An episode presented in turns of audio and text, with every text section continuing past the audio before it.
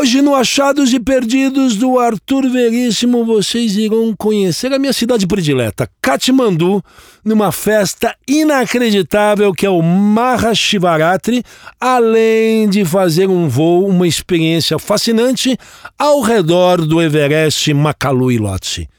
Vem comigo! Katmandu é uma cidade alucinante, meca de expedições, espiritualidade, rachixe e turismo de aventuras. Sua arquitetura é composta por estupas, templos budistas tibetanos, templos hindus, monumentos, palácios e ruas estreitas, coalhadas de bicicletas, rickshaws, que são biciclos movidos à tração humana, vacas sagradas e muitas criaturas. Estava hospedado em um hotel localizado no distrito de Tamel, uma verdadeira torre de Babel. O bairro é um emaranhado de restaurantes, lojas, cafés, hotéis, livrarias e uma feira livre dia e noite de produtos made in Nepal e made in China. O músculo cardíaco é povoado por um turbilhão de bicho grilo japoneses, chineses, mochileiros russos, freak brothers e aventureiros ávidos por montanhismos e esportes de ação. No vai e vem das espremidas ruelas, parei na porta de uma operadora de viagem, no qual um cartaz captou minha atenção. Everest Experience Fly. Opa! Fiquei em estado de êxtase. Um voo ao redor do Everest com todas as mordomias em que poderia observar com clareza, se o dia não estivesse encoberto, a montanha sagrada e outros picos do Himalaia. Não pestanejei e fechei o pacote imediatamente. No dia seguinte, eu e meu filho realizávamos a façanha mais cobiçada por alpinistas e aventureiros: conhecer o ponto mais alto do planeta. Acreditem, das dez maiores montanhas do mundo, oito encontram-se no Reino do Nepal. Despertei antes das cinco da manhã. Olhei pela janela e o dia estava maravilhosamente sem nuvens. No aeroporto, a felicidade e os sorrisos contagiavam os passageiros da aeronave. Emocionado e sentadinho na poltrona de um Beach 1900D, ouço o comandante orientar o trajeto do voo. A pequena aeronave oferece 16 janelas para os iluminados turistas apreciarem a maior cordilheira do mundo. A superfície do Himalaia assemelha-se a um mar revolto. Os picos são ondas colossais em um tsunami de perder de vista. O cenário é majestoso. O avião passa coladinho pelas imensas montanhas Lhotse e Nuptse, ambas com mais de 8 mil metros. O Everest se manifesta. O piloto dá um rasante e quase somos lançados ao topo da maior montanha do mundo, que está a 8.848 metros de altitude. Câmeras e filmadoras são acionadas incessantemente pelos turistas. Completamente distante do delírio de registrar a experiência, entrei novamente em estado meditativo diante daquele cenário indescritível e deixei meus olhos acariciarem meu espírito. Minha câmera permanecia em silêncio, fotografava com a alma. A aeronave retornava e todos pareciam estar em estado transcendental. O que dizer da experiência? Quando for ao Nepal, não marque bobeira, embarque nesse voo. Desembarcamos e seguimos borbulhando de curiosidade para a região de Pashupatinath onde acontecia a celebração do Mahashivaratri. Pashupatinath é o músculo cardíaco e pulmão da religiosidade nepalesa. Fica na margem do rio Bagmati. O complexo é repleto de templos, estátuas, crematórios e santuários, sendo considerado um dos locais mais sagrados para os hindus. Pashupatinath é o guardião e protetor do Vale de Katmandu e do Nepal isto é, ele é uma das manifestações do deus Shiva.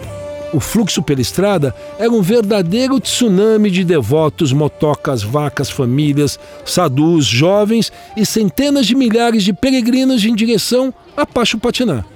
Pessoas de diferentes partes do Nepal e da Índia se espremiam pelas ruas e vielas.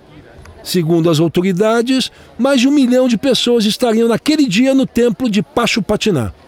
Na entrada principal do templo, a multidão entoava mantras Om Namah Shivaya, Hare Hare Mahadeva, Hare Hare Mahadeva, em louvor a Shiva, e com uma brisa mesclada com diversos perfumes, de renzina, incensos, maconha e rachixe.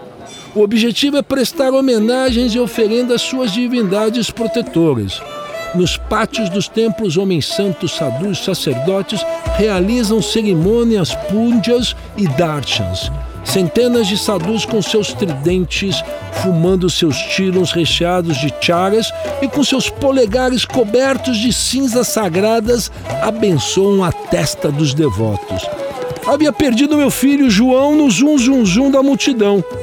Depois de um tempo nos reencontramos e ele com um imenso sorriso e chapado me levou no templo onde vive Dudahari, ou melhor, o Baba Milk, figura ilustríssima do universo de Shiva. Um dos seus votos de penitência é que se alimenta apenas de leite em sua dieta e reverbera uma plenitude de paz e serenidade que irradia pelo aposento. Após recebermos o darshan, as bênçãos de Baba Milk, ele nos indicou caminhar até os confins do complexo de Pashupatinath, onde diversas linhagens de yogis e sadhus estavam acampados, e destacou irmos conhecer a seita dos Goraknath. Subimos morro acima e passamos por muitos santuários onde a juventude nepalesa fumava seus pequenos tilons e peregrinos realizavam seus rituais derramando leite em lingams, em estátuas e queimando incensos. No alto, lá estavam alguns alojamentos e barracas. Os discípulos de Goraknath são também conhecidos como Kampata Yogis e são fáceis de serem identificados, pois todos possuem enormes brincos perfurados na cartilagem da orelha. Esta ordem religiosa é completamente devota a Shiva, eles são conhecidos e respeitados, sobretudo devido aos seus poderes mágicos, seus siddhis, controle de respiração e alquimia. Muitas lendas e histórias contam as passagens deste personagem que viveu no século XII e foi o criador desta yoga que você pratica, a Hatha Yoga. Fomos recebidos com bênçãos, xícaras de chá e no ato nos ofereceram tirons estufados de rachixe. Do grupo de mais de 10 Goraknaths, dois falavam inglês e traduziam as fantásticas histórias da saga dos gurus e yogis ancestrais da tradição dos Goraknaths. No espaço de duas horas deste mundo controlado pelo tempo e relógio, aprendemos séculos de lendas e histórias dos ancestrais dos Nats. E sobre as plantas, Tantra, peregrinações minerais e locais sagrados no Himalaia. Saímos flutuando do local, descendo a ribanceira onde a muvuca explodia à beira do rio Bagmat em seus gates, plataformas de pedra onde muitas cremações de corpos aconteciam.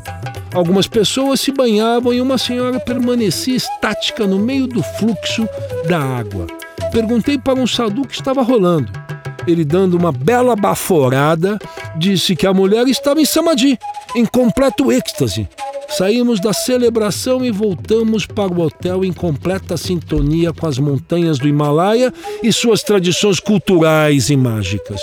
Tendo a possibilidade, caríssimo ouvinte, vá conhecer o Nepal, esta região que é a morada dos deuses e repleta de aventuras e brisas do além. Om Namah Shivaya.